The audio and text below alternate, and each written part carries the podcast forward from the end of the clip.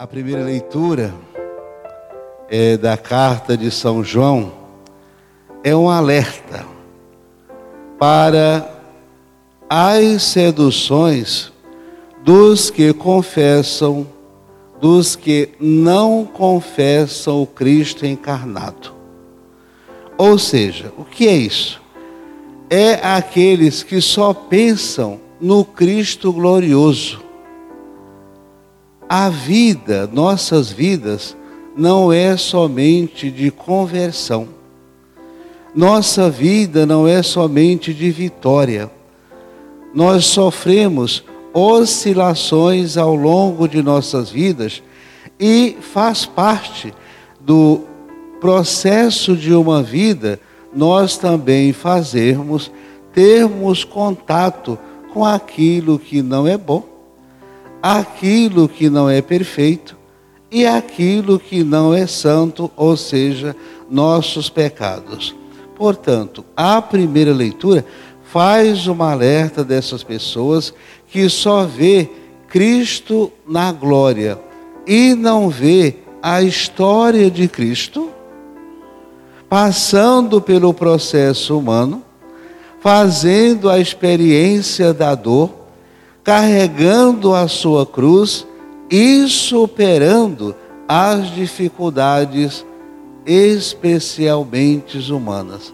Essa carta é um grande alerta dizendo: são os anticristo que não vê a humanidade, a mudança e a santificação de Cristo encarnado em nossas vidas. O Cristo humano. Isso é muito importante.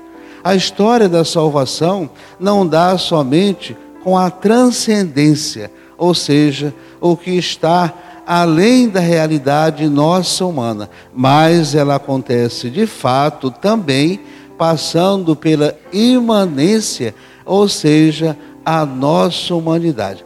É totalmente impossível nós fazermos a experiência da glória de Deus sem passar pela humanidade, sem passar pela dor, sem passar pelo caminho humano. Faz parte da nossa história e também da história de Cristo. São aqueles que vê o Cristo somente na sua glória e não percebem que a humanidade é o caminho para se chegar à glória de Cristo. Isso é bem representado também no Evangelho de hoje, que mostra a história de Noé, a história de Ló, que representa muito bem isso. Noé, no momento do dilúvio, ele gritava: a todos os seus, a todos os seus conterrâneos. O Cristo, a humanidade, vai passar por um processo de purificação. E ele lá, trabalhando na barca, na arca, o pessoal dizia: Você está louco. O que, é que você está fazendo? Todo mundo está casando, bebendo, viajando, comendo, se relacionando, e você está aí preocupado em construir uma arca? Para que isso? Totalmente louco. Quando as pessoas se deram conta, o dilúvio já estava aí. Ou seja, a vinda de Cristo.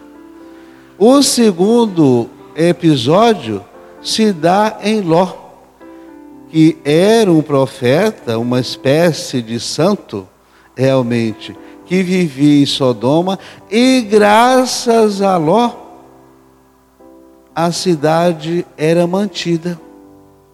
Deus poupava aquela cidade. Ali havia um justo, um santo. Eu sempre lembro de vez em quando eu digo, se Rio Bonito tiver um santo, Deus vai nos poupar sempre enquanto esse santo estiver por aqui. Enquanto essa santa estiver por aqui. Ele poupa, ele cuida, exatamente devido à intercessão e à presença daquele santo ou daquela santa naquele local. Isso é muito importante. E na devastação de Sodoma, Ló é essa luz. E no dilúvio, Noé. Quando passa tudo aquilo, ao sair de Sodoma, uma chuva de enxofre cai sobre aquela cidade e devasta a todos. Isso é muito interessante. A nossa santidade, a nossa conversão, como luz para a nossa vida, nossa cidade, nossos parentes, nossos amigos.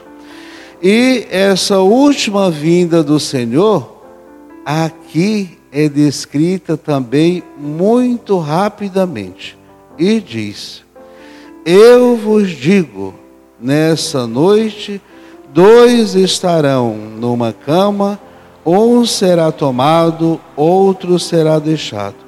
Duas mulheres estão moendo juntas, uma será tomada, a outra será deixada. Dois homens estão no campo, um será levado, outro será deixado. Os discípulos perguntaram: Onde acontecerá isso? Jesus respondeu: Onde estiver os cadáveres, ali estão os abutres. Ou seja, é o alimento do abutre, é o cadáver. E quando esses abutres não vê outras possibilidades de vida, de seguimento, de dar atenção, é somente aquilo que interessa. Ou seja, Jesus compara a geração tanto de Noé quanto de Ló como abutres que se preocupavam em comer, beber, as suas preocupações pessoais e não olhavam para cima. Isso é terrível quando a gente se preocupa, estar envolvido somente com aquilo que é humano e não dá a menor atenção para aquilo que é divino. Nós não somos só humanos. E foi uma grande lição para a humanidade. Eu espero que a gente tire lição tanto dessa realidade de Ló quanto da realidade de Noé, para que possamos olhar um pouco mais além de nossas necessidades pessoais. O abutre só se preocupa em comer. O abutre só se preocupa em beber. O abutre só se preocupa com as suas necessidades físicas. E não dão a menor atenção para o dia de amanhã, para a realidade divina. Que fique esse grande exemplo para nossas vidas e que sirva para nossa santificação. Assim seja.